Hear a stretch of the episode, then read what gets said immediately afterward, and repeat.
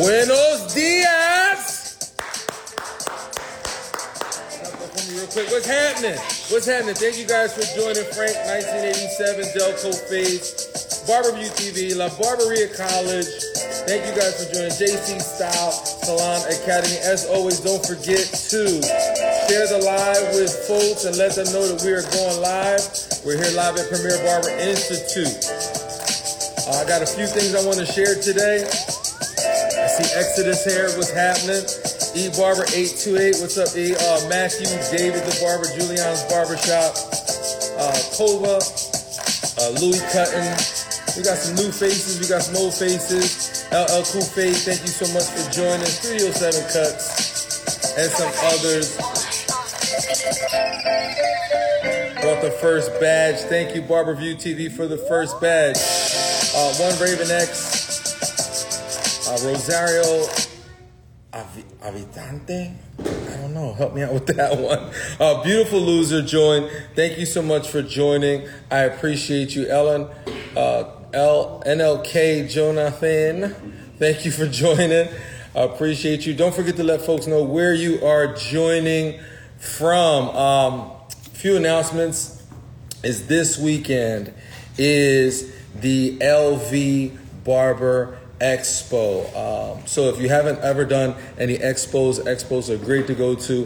Um, I would do a little bit of research and, and what the education that you're looking for when it comes to these shows and events because there are so many different shows that you could go to and you want to make sure that when you're picking a location or you're picking a show, you want to pick something that you know is going to be beneficial to you. If you're going to a class or paying for a class, you want to make sure that you're picking something is definitely going to benefit you. Each one of us have something different that we're looking to learn. And as you're elevating through your career, there are different things that you're going to need at different times. Uh, for example, if you're beginning barber, like today we have a bunch of new starts at the school. When you're a new barber, the focus is how do I even get involved? What's the next step, right? What is that that apprehension for classroom? Like, what what is the expectation for today? They're gonna give me a mannequin. Am I gonna know what to do with some of this stuff, right? There's that beginning level, but after a few months, then it's like, oh, I want to do this. And as you continue to elevate through the program, you grow in the program and then you begin to look for different things. So you're watching YouTube because maybe you want to straighten out your lines, or you're watching YouTube because you want to figure out how to, to do a, a mean, blurry fade, right? Or you're watching these different things because as you're elevating and going through, you're picking and targeting different things that at the time, um, you need a, a, little bit more experience in or you want more insight. So it's important that when you're choosing or selecting shows and you're spending your money to go to shows and events, it's important that you're picking the things that you know are going to benefit you completely.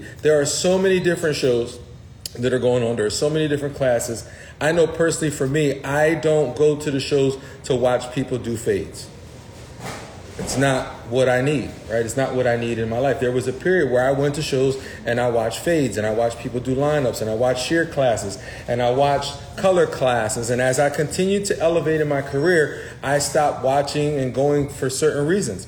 Then I got into the business classes. Then I got into the tech side of things. So there were so many different classes that I was going to. You can have a seat. There's plenty of seats over. Uh, there are so many different things, so many different classes that are going on. Make sure that when you go to these classes and the events, you're picking classes that are going to be beneficial to you. I would recommend that anybody who is, whether new barber, novice barber, seasoned barber, uh, barber owner, shop owner, whatever, go to the classes that you're not familiar with, areas that you aren't really good at. Those are the things that's going to help to elevate you and take you to the next level. Um, I would recommend that you, anybody at any level, take the business classes, take the finance classes, take those classes because you might be a beginning barber today. And then tomorrow, and when I say tomorrow, I mean few months, whatever. When you when you're at these classes, always take the business classes. It's it's sad that many of the shows, when they have a business class, a lot of the barbers don't take the business classes when they're the most important classes to go to.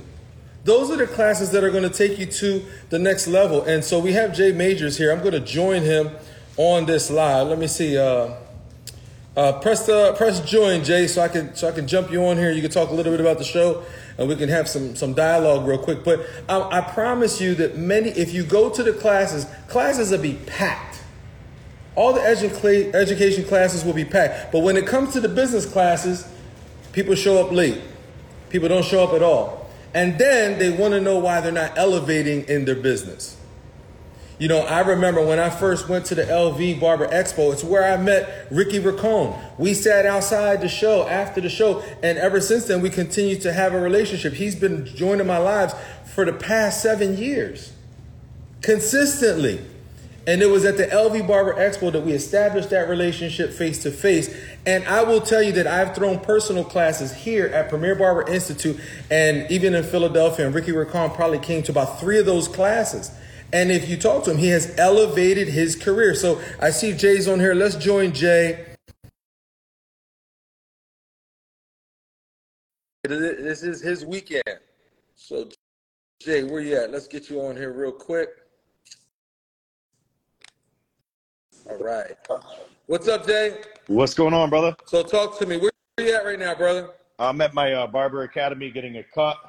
Getting, getting oh, you ready. get ready for the weekend? Yeah, I guess. Well, actually, I'll get one more right before the weekend. But you know that goes. So, uh, explain what's happening this weekend, real quick. You know, uh, we're back in Vegas. You know, COVID shut us down for a couple years because uh, Las Vegas was really tough to do business with, um, like with readjusting for COVID, especially mm-hmm. trade shows. So, me and Jackie are back. Um, thank God, it's been a, there's been a great response. Uh, you know, a lot of tickets been coming through the past couple days, and we're just trying to give the best quality. You know, Tyreek, like I try my hardest to have the best production and the best quality on all my shows. You know. Yeah, in all, all reality, Jay, you have the best show hands down that I've been to all over. I've been to Russia, I've been to Europe, I've been to. Uh, your show in Connecticut, you definitely have the best shows. You have quality education for sure. Um, I, I, would, I was, I was mentioning right before you jumped on the live that a lot of people don't take the business classes. They don't take the business classes seriously, and I think that that is probably the most important part of, regardless of what level of barber you are, taking the business classes and learning business acumen is extremely important. You want to emphasize on why that's important for you and how it's helped you. You know, you and I have been advocates for that from the, the get go, and and you know, thank you for giving me my flowers, but for what you do with your students is is out of this world. Like you know, I, have noticed it when they attend my show, and uh, you know, it's really important. I, I think so barbers are so worried about that crispy fade or how to do a crop top, or, or you know, with all due respect to Josh Op and him coming down doing these Euro cuts. But without managing your money properly, we've noticed during the pandemic, you and I would talk all the time. That guy with that, you know, 40, 50,000 followers that was popping had a GoFundMe to keep his barbershop open. Right. Right. You know, they, they weren't running their their businesses. You cannot run a barbershop out of pocket. You have to know your ins, your outs, your monthly expenses, your good months, your bad months. You got to know what your barbers are making, even if they're on rent, because you want to keep everybody happy. You know, so I think it's um, I, especially for the barbers just coming into the industry, they really need to learn the business aspect of it. And the more that we do that as barbers, the more respected we're going to be. Because when you and I became barbers, it wasn't cool. Right. Right. It like, was oh, not, it was not. It wasn't yeah, cool to be a like, barber. In you're fact, a hood barber. Get, you know, it's interesting. You would get in circles and people would say like, "What you do?" And I was always proud to be a barber. But when you would say, "Oh, I'm a barber," you would be looked down at like, "Yeah, a barber." Where now it's like, "Oh, you're a barber." It, it, it has shifted, right? Yeah. And I think that people understand that it is a profession. So you know, as a professional going into your your shows, I highly recommend, what regardless of what level of skill you may be at or how long you've been a barber to take those business classes, those finance classes seriously. What classes are you offering this weekend at the show? Well, believe it or not, like a lot of people, um, we're going to be talking about digital banking a little bit, which is kind of cool as far as business goes. Uh, Squire is going to be doing an educational panel. That panel is going to just be talking to different shop owners, Jackie, my partner, being one of them. Um, not even just about Squire in itself, but just about how we should be running our business, how we should be conducting our business, how we should be handling no call, no shows, um, rent versus commission. Um, you know, if you're opening your barbershop, what's best for you? What's going on in your area? And, uh, you know, what are people charging in certain demographics and whatnot? Uh, you know, there's been a lot of controversy online about pricing. Yeah. Right. You know, and what, what's your stance on that? Why I have you so, here? So I'm actually I'm actually going to talk a little bit about that All today, right. but um, I, I, will tell you this. Um, I, I say it all the time. It doesn't matter what your pricing is. If it fits your economy, it's your economy. Everybody's economy is a little bit different, right? There's no, I don't think that there's a right or wrong, whether it's booth or commission. You can make money both ways. I don't think it's right or wrong, um, whether you have high prices or low prices. What is it that you want to do? Some barbers like being behind a chair all day long. Some barbers don't like to cut two and three people. They want to be busy cutting, and it, it, depends on the individual, right? I think you can make a lot of money, and I talked about it for the last few weeks uh, prior uh, leading up to this, old men that get the clipper over comb and got the two strands of hair coming across, they take five to ten minutes, right? And you just you shoot the shaving cream with them for like three more minutes. You got a 10 minute haircut and they're gonna pay $25. You do 10 people at $25, you still made some really good money within the, the you know, two, three hours. Mm-hmm. You know, it doesn't take that long to make money. So, you know, yeah, you could do hundred point hair, hundred dollar haircuts and you could do $25 haircuts. It doesn't matter to me. I think that as an owner, um, I think commission based at $25 is a little challenging, yeah. right? Because you're splitting that $25 in in half, right? And you need a volume. And if you're not at a shop that has volume, it doesn't help you. If you're not a fast barber, that doesn't help yeah. you. So I think there's so many. There's there's more than one way to make money, right? Um, if anybody knows that, we know Jay Majors knows that. Jay Majors knows how to get the check, right? Whether you was a barber and you've elevated your career, so you have the largest, probably most respected show in the entire world of barbering. So you know, kudos to you for that. But that took a lot of hard work. A lot of people don't know that, you know, your backstory. Some people don't know your backstory. They don't know that your first show was at a bar. You yeah. know, with exotics and Curtis Smith. Like they don't they don't know that yeah, my first three shows I funded out of pocket. You know what I mean? And did with barely no sponsorship whatsoever. You know, mm-hmm. so. Yeah. So, um, you any got, got any final uh, words, real quick, before I uh, jump off? And no. thank you for joining the live. No, um, no. I mean, listen. This weekend, uh, September 16th and 17th, the pre-party Saturday night. Sunday's the show. Uh, come on out if you haven't already. Grab a ticket if you're on the West Coast. Uh, hey, listen, for everyone on this live, I got like three or four vendor booths I'm trying to get rid of. I don't want to take them off the floor plan. So if you're a last minute person, you got some t-shirts, you got a product, you just want to showcase haircuts, DM me and I'll give you a good deal on a booth. If you have a show like the Jersey Shore Barber Expo that's promoting in here heavy, uh, you could come get a booth and talk about it. Uh, I wish you could be there, Tyreek, but you're going to be teaching a class. Yeah. Uh, and, uh, you know, we'll go from there. Hopefully, we, we always got next year. We got to talk about Connecticut. Absolutely, man. And I appreciate you. Thank you, Jay. Congratulations to more success for you and your shows. Excited about what you have going on this weekend. Have an amazing, amazing week, brother. Thank you, my brother. Take care. Absolutely. Absolutely. So, guys, that was Jay Majors. Listen, there's a lot of different classes going on, and I, I, I can't emphasize enough that the business portion of classes are probably the most important part of your education as a barber. It really, really is. It's one of the reasons that we talk. And you heard Jay Majors say that he sees what we do with our school, and kudos to us for what we do. I can't do this alone. I have a team of people: Edamar, Chris, Steph, Dan, uh, who's in administration. You know, uh, uh, Coley, who's a new instructor here, uh, Mr. D. We have a, a, a, an abundance of education and years and years and years of knowledge and expertise in our industry, not just haircutting. And the people who are most successful are the people who stay active, the people who stick to it, the people who see it through, the people who work through uh, the challenges. And so there's a few things I wanted to share before I get into some of that. Um, thanks, Jay, for, for, for joining. If you're going to Las Vegas, enjoy yourself. Listen, the one thing about Las Vegas I think is great is that outside of the show, there's so many other things to do. It's why some people choose LV Expo because they'll go out there for the two days of the show, stay an extra day, and do something fun and active, right? They'll go to a show. I know when I go out there, I went uh, uh, four wheeling with Effects Apps. We went four wheeling. We went to the Hoover Dam. Uh, I got to play some golf while I was out there. So there's a lot of different things that you can do while in Vegas outside of the show. Go get your education. If you want to get some products, and do that fine. But it's the relationships that you build. And a lot of times, some of you are at a show and you think that the information you need is from the person who's on the stage, when in fact, there are some knowledgeable people that are sitting right beside you. There are people that have the game that you need sitting right beside you. I call that the uh, Lois Lane effect. Some of you are working in shops and you are working in environments that you're looking for Superman You're searching for Superman. Lois Lane was always, always searching for Superman. She wanted Superman. She would put herself in a position to look for Superman to come find her. She'd fall out of a, a building. She'd fall out of, off of a cliff. She'd do anything to get Superman's attention. When in fact, Superman was with her all the time. Clark Kent was Superman, but she didn't see him as Superman. She saw him as Clark Kent. Some of you have shop owners that is the Superman that is in your life. You have these mentors and these people that are around you that you have been so focused looking for attention on social media, looking for someone to accept you on social media. So you will go out of your way, you'll jump off a cliff to get that attention when in fact you have Superman standing in front of you. Because you're looking for what you think Superman is, not realizing that he is Clark Kent who's standing right beside you.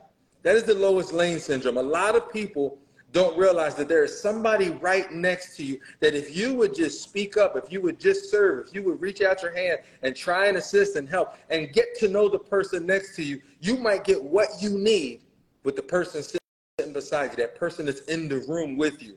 So don't don't don't get uh, too perplexed about social media. Don't get to a place where your whole focus is getting the attention of that influencer that doesn't respond to your DMs, that doesn't like your content or your photos, that doesn't reach back out to you, when in fact you have a Superman somewhere in your life. So um, I'm telling you, there's there's so much good information with the people that are right beside you. Today's a special day for a few different reasons. I got a bunch of stuff that I want to share, but today is my friend's birthday. Sean Anthony Today is his birthday. I'm going to put a video up just to do that. So, yeah, go ahead and give my man Sean Anthony a follow. But I want you to take a look at this commercial that he created as I continue to go into this live. So, pay attention to this. Listen, uh, we are back. I'm not sure exactly what, what happened there, but we got stuck. Happy birthday to Sean Anthony, uh, my good friend. Uh, I'm excited to just share uh, so many different things that is just the relationship that has been established as um, it's on now. Throw it away and then come back on. Yeah, so so we're back. Thank you. Uh, I'm not sure what happened. It got stuck and I couldn't take it off. It would have just kept playing endlessly. So we're back on. Happy birthday to Sean Anthony. Um, a little bit about him is he was a student in barber school. And when he came to barber school, he didn't have any prior cutting experience. He did the college thing. He also worked at a foundry, and the foundry closed down. And when the foundry closed down, this is a man who had a wife and a family. He uh, bought a house, and you know his life was in a position where the things that were important were happening, and all of a sudden the job shut down. And he had to make a decision. His decision was, I'm going to go to barber school to restart something, something that I always had an idea of doing, and now I guess is the time to do it. And when he did, he fell in love with it. And at first, he thought that he was just going to cut hair and talk, shoot the shaving cream at the barber shop, and just, you know, talk and laugh and watch music and videos and cut hair because that was his experience. And through a little bit of mentorship, a little bit of uh, connecting, I remember right before his graduation, we went to Atlanta to the Bronner Brothers show. We went to a show. And when we went to show, he his eyes were opened to so much more. He was in fact he was very frustrated. And part of his frustration was I'm a little older, I'm starting late, and I see all these people younger than me doing so much more, and here I am just starting and I feel like I'm behind. But it only took stick to itiveness to get him through. So he started he came back. He grabbed the day that we came back from Atlanta uh, at the Bronner Brothers show was the day that he graduated. It was also, um, and I had promised him that I would be at his graduation. So he was there. He graduated. We had a graduation party for him. It was an amazing time. But as a result, I've seen so many different things happening for him. He worked in a shop with about ten chairs. He ended up building his own. Uh, experience within that shop. He then went to a suite with four walls, no windows. And it was a very small suite. And it was in the cut. And after that suite, he ended up opening a barbershop. And he had this grandiose idea of what a barbershop should look like and feel like for him. And for him, it was going to cost way too much money. And I said, brother, you just have to get started. You already have the clientele, you already have the experience, you've been cutting for two years at this point.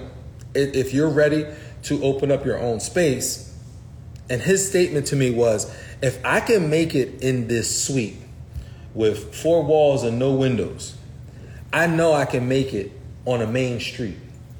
And he took a tough spot in um, Delaware, right on Tatnall, um, looking at a parking lot. And as he took that location, they began to gentrify that location, and his business began to bloom and grow. He has an amazing team. It's called Live Freakishly Awesome by Sean Anthony. So if you guys can tag uh, PA Grooming Specialist, if you can go ahead and tag at Sean Anthony and wish him a happy birthday. Um, all of that has happened, one, through mentorship. Um, I, I have this statement you are not self made.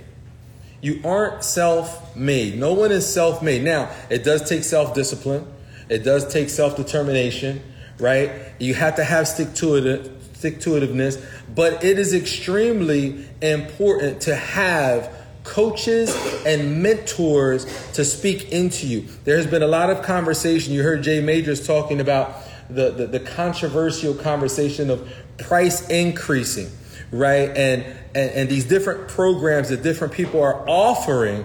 Thank you so much, Matthew David. My guy, I appreciate that. Let's pin that comment real quick. Bow, bow, bow. So there are all of these different ways that you can make money, and whether you like one person's system or another person's system, you want to check and see if those systems are proven. That's really important. Do these systems work? They work for some people and not for others right? You can easily talk about all the successes that your program has. I can get up here and tell you that we have a 100% success rate for every person who takes the state board exam. That is a fact. That's not made up. That's not me boosting anything. It is a fact that every person that graduates from our program that takes both parts of that exam passes that exam. We have a 100% success rate. Now, I can also tell you that there are people who haven't taken the exam. That is a fact. It has nothing to do with the program at all. It has everything to do with the person's personal discipline, focus, and stick to itiveness or lack thereof. Sean Anthony's success is an example of someone who stuck with it through adversity. While he was in school, he wasn't working, he almost lost his house. And he continued to, to, to follow through with the vision. Yes, for him, him and I, I was coaching and mentoring him for a little while, but he already had his own mindset on the things that he wanted to do. And he reached out to other people. He had other mentors. No one is self made. You need people to speak into your life, to help guide you, to hold you accountable to the things that you say that you're going to do. But Tyree can't help you do it, Tyree can't make you do it. You have to be willing to put in the work. No one is self made. I mean, I can go on and on. So there are different programs. And Marv has had some conversation about different programs that are out there. And some people like some and some people don't like others. And it's good to pat each other on the back and talk about the successes that each program has. It's okay to say, hey, you know, and I think what happens in a lot of these conversations is they're talking so much about all the good stuff that some of the people have done, but they're not talking about some of the failures. Talking about the failures are important. Why is that so important? Because you can make a better decision based on their failure rate. Do I want to join your program if you have a high percentage of failure rate? Do I want to join your program if you have a high success? It's cool to, to say, hey, I have I got a 50% success rate. But if you only did two people, it's still a fact that you got 50%. One person did great, the other person failed. But if you had 10 people and nine people were successful, I got a 90% success rate. Or vice versa. I got a 10% success rate. 90% of them have failed. It's important to ask those questions. Also, the, the, some of the people that are, are, are having these conversations, I, I know when I spoke to my accountant, it was important for me to ask him questions. For example, anyone who has ever paid taxes and is, is self employed or you own your own business, you don't want to get audited by the IRS, right? So, if you're talking to an accountant, has any of your clients been audited? I think that's a valid question. How many years have you been in business? How much money are you managing in your business? These are valid questions. Nobody likes to ask the tough questions. They ask all the great questions because they want to fluff and pat each other on the back. What do your Google reviews look like? How have you managed your other businesses? What does that look like? Nobody wants to discuss those types of things. But it's important to discuss those things. Because why would I invest in one area of your business when you failed miserably at other areas of your business and you don't focus on your Google reviews or your customer uh, reviews? You don't focus on those things because they're not important to you. And there are people in the industry that are creating things and making things happen, but they don't have longevity in that area. They have a new thing. This is a new thing I'm doing. This is a another. What about the longevity? How long have you been doing X? That's important. These are important questions. It's great to say, wow. It's, I'll give you another example. You take a social media class and someone says, I can get you to do 200,000 impressions on social media because they did it themselves one time. I can tell you right now that I have a TikTok video that did, it's a half a mil reel. It's like one point, I think it's like, I think it's a million or one, uh, a half a million, something like that. And I can say, yeah, I can show you what I did to do this half a mil reel. But it's only one reel out of a thousand videos that I posted. That doesn't mean that everyone is going to hit. They only highlight the positives. Okay? And it takes time before you get there. And even if you hit, it doesn't mean that every single time is going to hit. Right? It doesn't mean that. There's a girl I just saw on social media. She she has a um, in 2020 she had zero dollars to her name. In 2022 she was worth nine million. TikTok girl made a video just doing some dumb stuff. It's just like some video that just went viral. She's now not worth nine. Do you know which video? You started laughing. You don't know which video I'm talking about? You was laughing too. You know which video? Or is it the blah, blah, blah, blah, Well, that's what she was doing. That's what she, I probably posted in my stories just so you can see it. Listen, this video she put up was the dumbest thing I've ever seen. She's worth nine million. You know why? Because she's authentic in herself, putting her own content out. Here's the problem that happens with a lot of. There's a. I, I don't know if y'all seen. There's this amazing uh, uh, clip of Drake's music, the samples, the best samples he used for his albums. Fantastic, hits, hit after hit after hit, and every one of those hits he had sampled somebody who did some great thing at some point. And when I look at uh, social media a lot of times, and when I look at YouTube, I think that a lot of people they're just sampling other people's hits. They're looking at something that somebody did very successful and they're just repeating it and regurgitating it, but not authentically creating their own.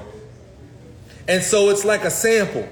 I'm going to take what so and so said and I'm to put my own little twist on it, put some fancy lights in the back, and I'm to do my own little thing, right? And I'm to get you like, hey guys, do me subscribe. And you do this all this dumb stuff, right? But you're just sampling somebody else's content. You're taking somebody else's hit and trying to make it your own. If you look over even reels, look at people's reels. They're using the same sound of somebody else and borrowing that sound. Let's say it was Les Brown, motivational speaker, and they're using it and they're promoting themselves by using that sound. Now, we've done it at the school where we take somebody else's sound. And right now, this one is uh, uh, it was a Todd, he's a Pastor Todd, he's speaking. He says, Your greatest self is not your best self, it's the, the discipline of yourself. And I think it's a great video because when you come to school, you got to be disciplined. I think using that was fantastic. But I'm not up here doing the lip sync of your greatest self is that and using his voice. I'm not using his voiceover to make that hit. I'm just speaking my truth. So when you're looking at these influencers and you're trying to find somebody or something that uh, you think is going to help you in your business, whether you go to a show or you're looking at YouTube or Instagram, you want to make sure, you want to make sure that the people that you are following have the longevity or the season proof. They say the proof is in the pudding. What does their pudding taste like? Do they actually have the years of experience? Did they actually accomplish the things that they say that they can help you accomplish? Everybody's level, what you each one of you want is going to be something completely different. So I wanted to, I mean, I kind of went down a little rabbit hole, and I hope that helps you, but I wanted to share a few things. Last week I talked about therapy, right? And the importance of therapy and why therapy is important. There's different forms of therapy, and by definition, the word therapy itself is therapy is the act of caring for someone or the method of caring. And I was just in Dallas, Texas, and what we were doing in Dallas, Texas was doing diabetes uh, testing. We tested over 50 people um, for diabetes at uh, SIPTA Surgeon's barbershop called The Art of Barbering, where UT Southwestern was there to help us and assist with the testing. Um, Dr. Esparza was there as the medical practitioner, and I was there talking to the barbers as the barber uh, of influence to come to that shop. And it was and it was amazing time that we had, but we were helping that community, helping the barbers. Barbers took exams. Uh, FM 104 was there. They were there as a part of it, and it was an amazing time to be there to care for people and help people. It is a form of therapy. We all have our different forms of therapy. There are many different ways um, to uh, do some therapy. But this week, when I talk about being self made, there's a lot of conversation about it. I want to share some other things on this topic. Um, it's not going to happen overnight. Here's an example of something. This is a picture of Tyreek when I was in uh, cosmetology school. Now, you can't see my face, but I'm the guy right underneath the image of me right there. And that's my mannequin. I got the little uh, asymmetrical haircut with the bump curls. Haircut was popping. I got an honorable mention. I didn't win. I got an honorable mention in this image here. The other thing that happened was I stuck to it. That was in 1995 96 while I was in school. I continued to work on my craft. I continued to get better. I spoke what I was going to do, where I was going to do, with the things that I was going to accomplish. And I chased those things vehemently. And in doing so, over time, I became better. I won $25,000 at the Bronner Brothers show, three haircuts, 15 minutes. In fact, I remember doing a live here on stage where I did three haircuts.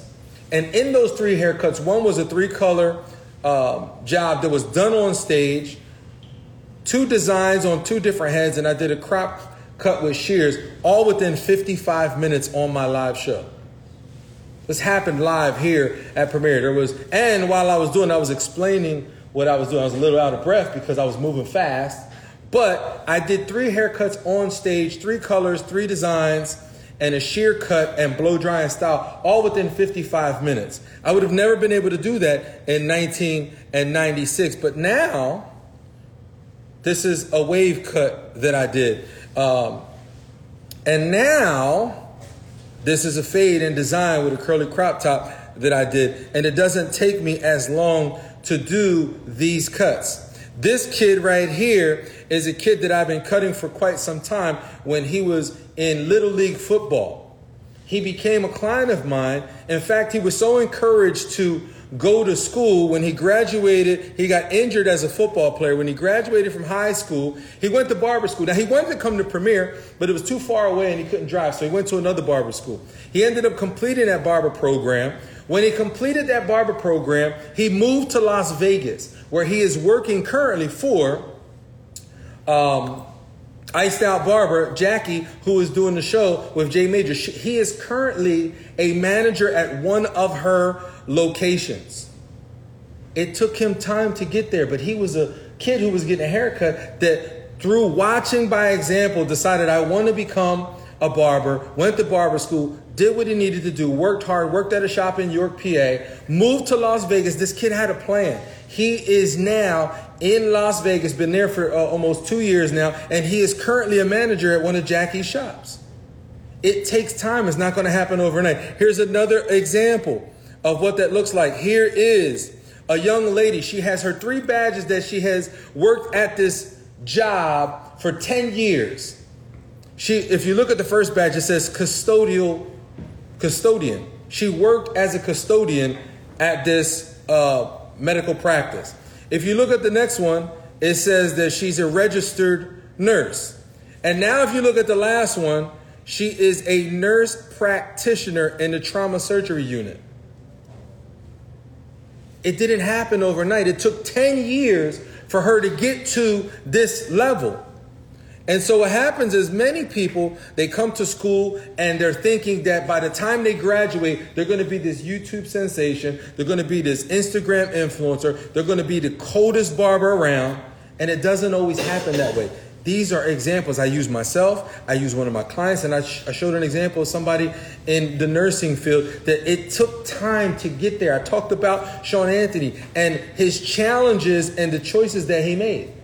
Many people, when you're about to lose your house, you forget, man, I gotta, I gotta do what I gotta do, and you'll quit school, and you'll go find a job to maintain the house. And I get it, but he made other sacrifices. He stuck to it.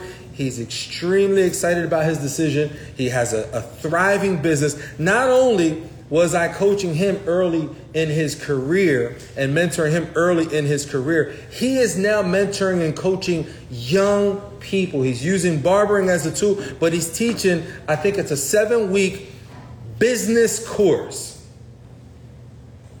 Business, he's teaching that. He goes to different um, uh, cosmetology and barber schools and teaches what he has learned over the last few years. He has been elevating in the last few years. So it takes a while.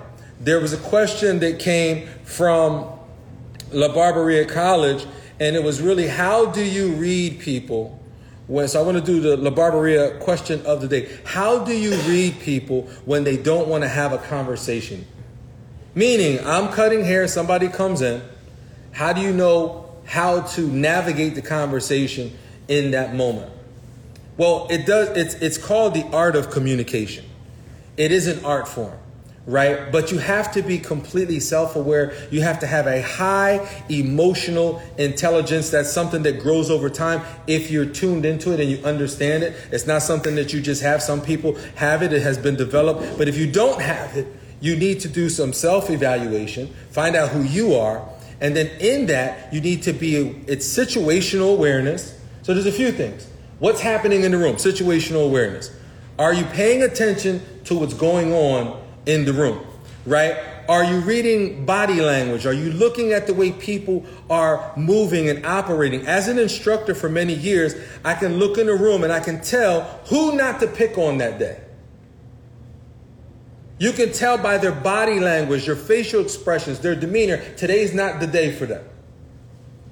Some people they know they they have a good way of hiding it, right? They have a good way of masking it. But if you're in tune to your classroom, if you're in tune to your staff, if you're in tune to the clients that come to your business, you can pay attention. You might be a bubbly, exciting, and energetic person all the time.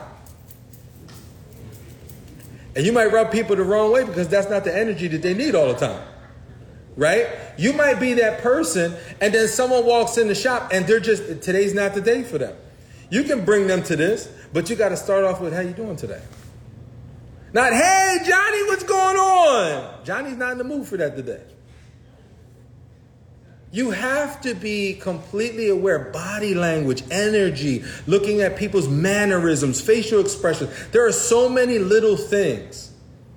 And when you learn your clients, when you learn who they are and you're paying attention, you have a connection with them, you learn how to have the art of communication with them. Eye contact, extremely important. There are people that I know, even in the school, when I walk past, they avoid eye contact with me. I know they do. I see it. And I know some people that they can't. You you you you get on my nerves. Yeah, yeah, you can't. She she always looking right at me. She walked right on up to you. How you doing, Tyreek? You know, but she has a different type of energy. And some days, for some people, it's not the same thing. You know, there is an art to communicating, right? You have to navigate through personalities and emotions and energies, and, and especially if it's your space. If you're an owner, you're a shop owner, you're a barber that works in a space. I need my charger in my bag that's on the desk over there. Could you grab it for me, please? Thank you. Um, and what's important is you have to be able to feel the room, look at people, and know how to navigate that conversation. It is an art. It is an art. It's not easy. And that comes with time. If you're in a space like a shop where there's lots of people coming in, you will see the different personalities all day long. All day you will see te- you will feel tension, you will feel joy, you'll feel excitement, you'll feel people that are just kind of very nonchalant. Yeah, perfect. Does that little box perfect? Thank you. Um yeah, we got to unplug this guy right here, whatever this one is, because this thing's about to die. I got a few more minutes. I don't want it to die on me. Can you unplug this guy right here for me, please? Thank you. I'm so sorry, y'all. It just happened. Um, let me plug this in. AaronYouTheBomb.com. So I wanted to, to share something uh, about that. There are different people that have the ability to converse with you and they know how to read the room. They know how to read the person sitting in the chair. I had an experience with a guy, thank you so much. I had experience with a guy who worked at the shop. And he wanted to have conversations about political views, right? And have his perspective. And he really didn't care. He didn't even have a position, to be quite honest with you. He was just trying to create conversation. And hello, how's your day? Just simple stuff. And the guy was like, fine. And then he said, man, did you watch the news? And the guy immediately said, listen, bro, I just came for a haircut. I don't even want to talk about none of that stuff going on on the news. And it was really in that moment, the barber hit him like, oops. But now he shut down for the rest of the haircut. He didn't know how he didn't he didn't have situational awareness. It wasn't somebody he established a relationship with. In Spanish, we say confianza, un confianzu. He wasn't comfortable with that person. He didn't have that established relationship to engage in that type of conversation. This was a new customer walking in, and he didn't know how to navigate the conversation. He thought that that would be a great topic to discuss. I looked at him like, boy, if you don't go sit down somewhere. Like, man, that guy never came back. I don't ever recall that client coming back to the shop. I don't think it had anything to do with the haircut. I think it had everything to do with the conversation. It became an awkward moment. And so it's important to make sure that you're paying attention. There was another video that went out, and I love this guy, uh, the barber guru, who puts out amazing content. He's been able to scale his business. He's not a barber, but he's a barber shop owner, and he puts up this video. And I want to play this video for you, and I want to give you a little bit of insight from my perspective on uh, this uh, video in particular. Uh, if you guys want to tag the barber guru, hopefully he can jump on and we can have a little hey, conversation. Barber, stop cutting hair at 6:30. Put away your clippers. That's what Newark, New Jersey wants to do when they pass this law that says barbershops cannot be open past 6:30 p.m. Do I agree with it? Hell no. I think 6:30 is too early and I also think that a city shouldn't really tell a business what to do and how long they have to operate their business for as long as their business is doing everything legally. But do I think that barbers are scared about this because they make most of their money outside of business hours? Absolutely. And that's why I said it's important to be busy enough to make your money during normal business hours and not at Friday at 11 o'clock at night. Hey barbers, stop cutting hair at 6:30. Put away your clippers. So, a little bit about this video. Now, I didn't search Newark, but this is a statement that went out. It's obviously in the news. He put the news article up and I don't know the specifics around why this rule has come into play in Newark. But I would tell you that when you're trying to open up a business, many people have the have the game messed up. They're really confused about how this works. Some people believe that because you buy a building and you own the building, you can do whatever you want. It's my building. Guess what? It doesn't work that way. Okay? There's different codes that are involved.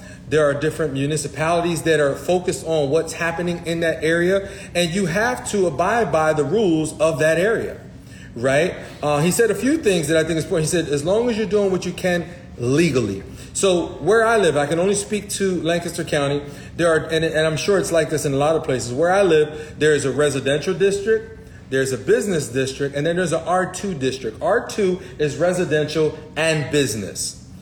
My location that I've had for 20 years is in an R2 district, meaning there are residents that live there, and we have a storefront on a corner that has business in the residential area. It's on the main street. It's not off on the side in the cut. It's not in a strip mall. That area of business is dedicated to residential and business.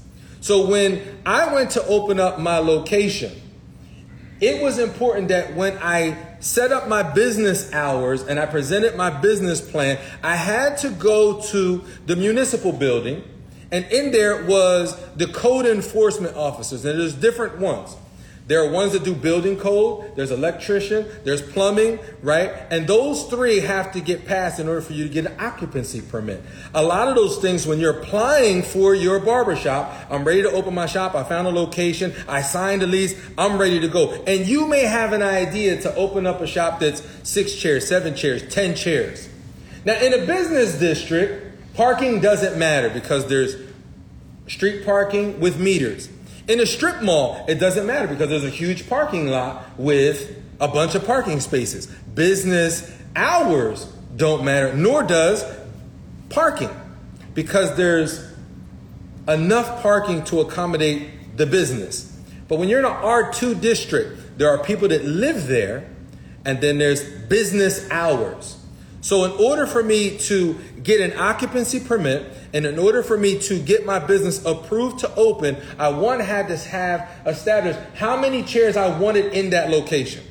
Now I wanted six, right? But what that said was that for every person working, I needed three parking spaces. First off, it was a residential area, people lived there. There was not a bunch of parking spaces. And I had to file what is called a special exception because I wanted more chairs than what the business would allow or be grandfathered in based on the city code. One of the other codes was we had to be closed by 7 p.m. That was the code enforced rule in that area. Now, if I was in a strip mall, I can stay open till 11 o'clock. If I was in a business district, I could stay open as long as I needed to in the business district. But in the R2 district, it was recommended, based on the code rule that was enforced, was that we close at 7 o'clock. Now, if you're a barber and you've been cutting for a while, you know that some people are working till 3.30 to pick up their kids. They take them to football camp and soccer, or whatever the case may be. They drop their kids off. Some people are coming to the, some people are working, they, once they're done with all stuff, they come to the shop 5.36, 7 o'clock. If you're a walk-in space, they might be sitting for a while. If you're appointment-based spot, they might book an appointment and come in and get a haircut. But a lot of times, sometimes business happens later than 7 o'clock. In order to stay open, I had to apply. This is before I opened. I had to apply with the zoning board and the zoning officer to get approved to be open after 7 o'clock. I also, if I wanted to be open on a Sunday, had to get approval from the board of code enforcement to be open on a Sunday. These were things that I had to get approval first. I had to get approval for the size of my signage. I had to get approval for the barber pole outside. I put a soda machine outside thinking I was going to make a little bit of money because I had plenty of sidewalk space. The code enforcement came by and told me to get the soda machine off the sidewalk. I was trying to ask for forgiveness instead of permission in that case, but it doesn't always work out. And so it's important when he mentions that they're trying to change this rule in Newark of barbers shutting down at 6:30. I don't know why. Maybe there is a code in that area. Maybe there has been too much activity late night when people are trying to rest and sleep and wind down for the day. I don't know. But what I can tell you is that when you go to open up a business, it's important that you do your research first. You have to do your due diligence. Before we opened Premier Barber Institute, there was a bunch of research I did before we acquired this location. And a lot of that had to do with the experience I had as, as a shop owner 20 years ago because I ran through some speed bumps and some roadblocks that slowed down the process. And I will tell you, when I opened up my second location, it was much easier. When we opened up the school, it was easy to get through those code uh, inspections. It was easy to sit in front of the board and present my claim. And one time, in fact, I sat before the board. And it took me 30 seconds to plead my case. Literally, I had documentation, I gave it to them, and I said something less than a minute. It was about 30 seconds. They looked at the information, they reviewed it, and approved it right on the spot. Because I sat with the code enforcement uh, officer prior to going to the zoning hearing, I got all the information I needed, and I adapted and I created a narrative that painted the picture to follow what the zoning officer was requiring of me. I filed the proper applications in order to get that approval rating at a higher percentage. I presented the information and I got approved. When I left the meeting, I, I was there probably five minutes. They deliberated for a few minutes. Five minutes, I got a stamp of approval. Congratulations, Tyree. Good luck with your business. I was walking out, and the guy came out and he stopped me. He says, I seen you come in here twice. You came in to get your spot open, and you came in for signage, and each time you were here less than 10 minutes. He said, What are you doing? And I said, Why do you ask? He said, I got this building and I'm trying to put a coffee shop in it. And I've been down here five months in a row. They only have one meeting uh, first Tuesday of every month. So the f- last five months, he's been down there trying to get this place approved. At one point, it was parking. Another point, it was signers, a bunch of stuff. And he said, I bought this building and it's been a hole in my pocket because every month I'm down here trying to get it approved. Every month, they're turning me down. And I simply told him the reason why I get a higher approval rating is because I do my due diligence and I sit with the zoning officer and find out all the information I need. I explain to him what I want to do. He gives me feedback and then I adjust accordingly. That's research. You can't get that in your textbook. That comes from experienced practitioners. That comes from a coach. That comes from mentorship. That comes from somebody who's experienced it. I went down, I got my approval, and I got through the process. We are open after six for sure. We're open after 7:30. In fact, at our shop, if you schedule an appointment after seven o'clock, the price increases. If you come before shop hours, the price is more. That's the way we do it. You don't believe me? Check the schedule. Download Sharp Image Barbershop app and check. Every barber has before hour pricing and after hour pricing. Availability is limited. But we have the approval to do so because I did my due diligence. So many of those guys in Jersey, you have to do your research, find out why, and then have an argument as to why you need to be a little bit open. Don't just go there and fight with emotion. You can't fight the board with emotion. You have to fight the board with tact. You have to have a plan put together. You have to execute that plan. You have to sit before the board and plead your case. But you can't do it with emotion. Nobody cares about how you feel. They don't. They simply don't care about how you feel. Oh, I'm sorry, you spent fifty thousand dollars on this this space. Um, unfortunately, we can't approve it. You didn't do your due diligence. There are many people that go into business, and because they didn't do their due diligence, they fail and they lose money, lots of money. Those are expensive, expensive, expensive decisions. It's important to find a coach, to find a mentor who can help you because you're not self made. You need guidance. You need somebody who has been through the process that can help you through that process and help you to make good decisions so they don't cost you. A guy hit me up on Instagram. He said, Tyreek, I want to refinance my house to open up my first barbershop. Do you think that's a good idea? I got plenty of equity in my house. I don't know if it's a good idea or not. Could be, might not be.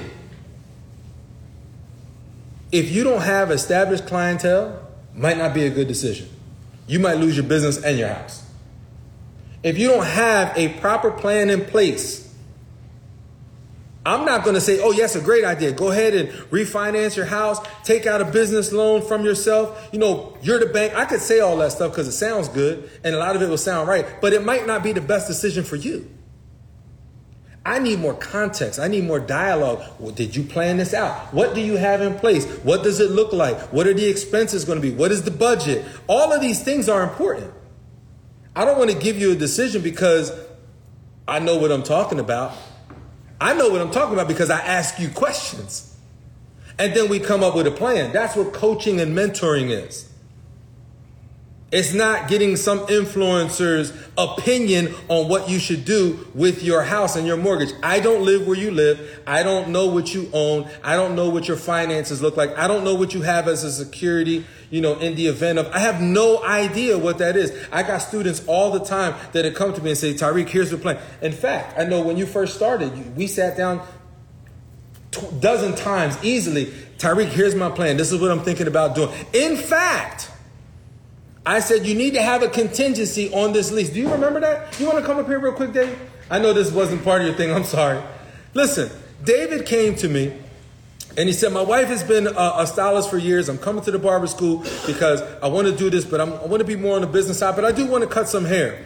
And I said, He said, they're closing the one spot that they've been there for a long time. They're going to open up a new location. And I said, You need to have a contingency in place on that lease.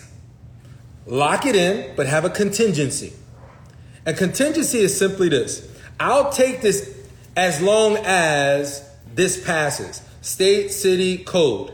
All these things. If I can get these passed, we'll take the lease. Have the contingency in place so you can lock it in and nobody can acquire that space. Now you're securing the space, right? But you need a contingency that if there's you need a, a, a, it's like a safety blanket if something doesn't work out you don't want to spend all your money and renovate this space and put chairs and all this stuff and then the city says nope can't do it and he put a contingency in place do you want to share real quick what happened yes. yeah come on in they, they gotta look at you man they, so uh, i met with the landlord slide on man they can't see you there I, you met, I met with the landlord and uh, we told him that we needed to run electric and water throughout the building Got the plumber in. The plumber told us what we needed to do.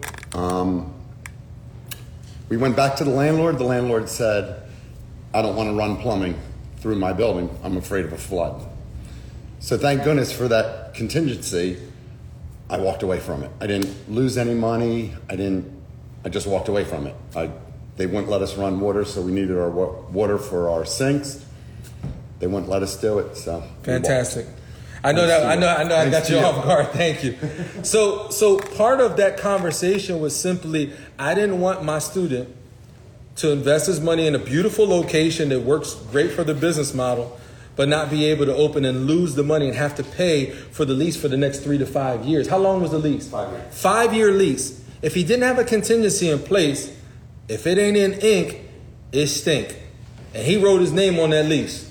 We're going to acquire the space for the next five years. If he didn't have a contingency in place, he would have been responsible for the next five years unless the landlord said, uh, I'm going to let you slide.